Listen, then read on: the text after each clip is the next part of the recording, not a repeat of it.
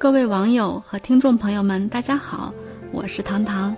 5月的最后一个周末，本期西安话麦克风由我为大家带来冯敏生的文章《5月麦香》。当紫头的伞星渐渐泛黄，红玛瑙似的伞樱桃格外荒艳。风吹着锦色的美浪，走在芬芳的5月，故乡的梅子成熟了。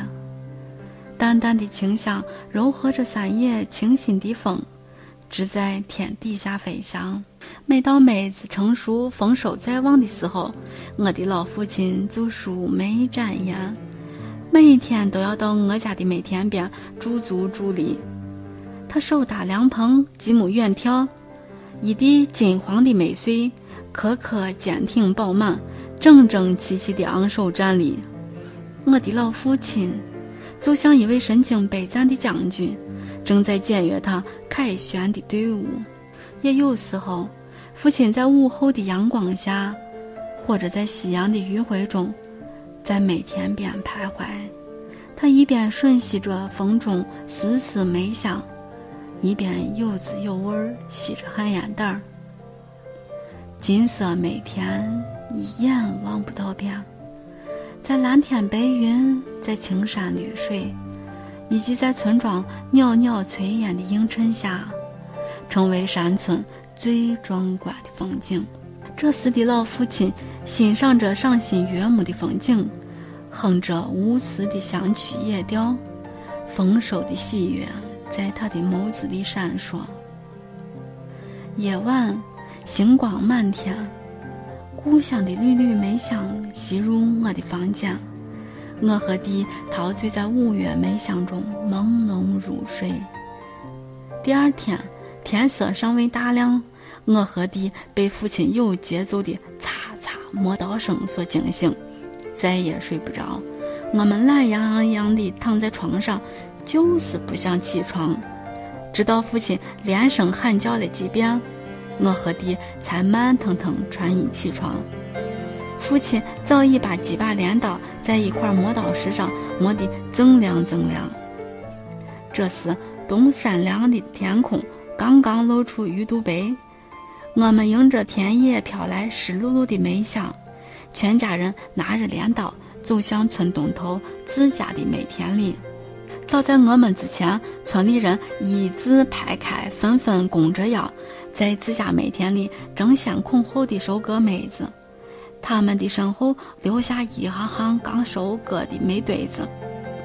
我们来到自家的梅田里，父亲神情庄重地率先挥舞着镰刀，蹭蹭几声，怀中一笼小梅欣然拿在手中。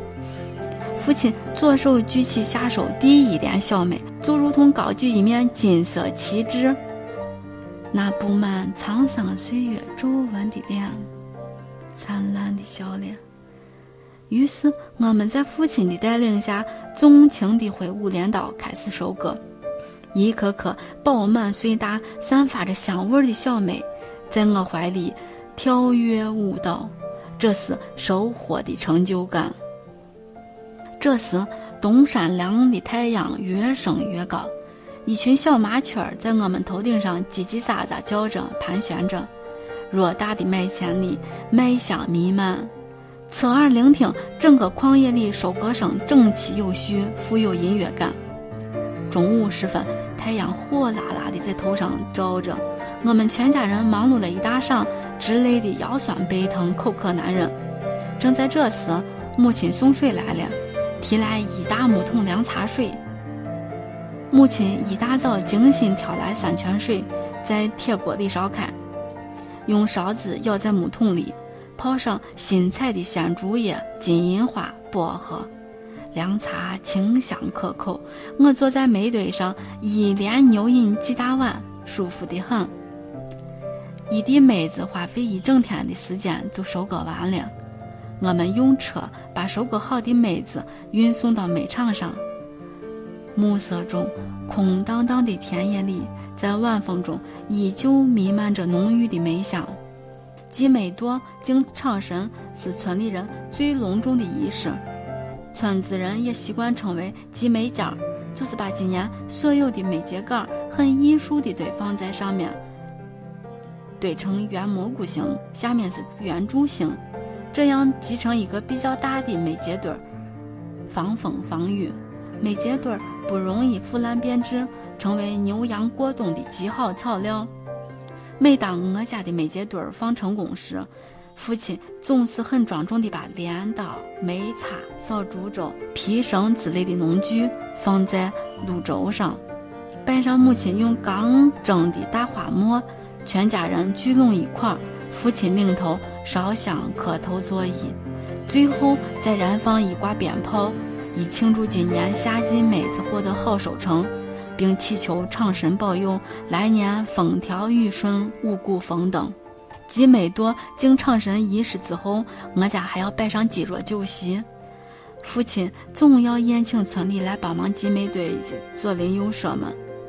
这时候母亲用新打的麦子在石磨上磨成面粉，整成雪白的麦面馍，或者在铁锅上烙成焦黄的大烙饼，放在餐桌上招待村里帮工的人。期间白面馍或者烙饼香气扑鼻，馋得我直流口水。每次我总是放开肚子接连吃下3-4个大烙饼，至今回味起来依旧香味缭绕。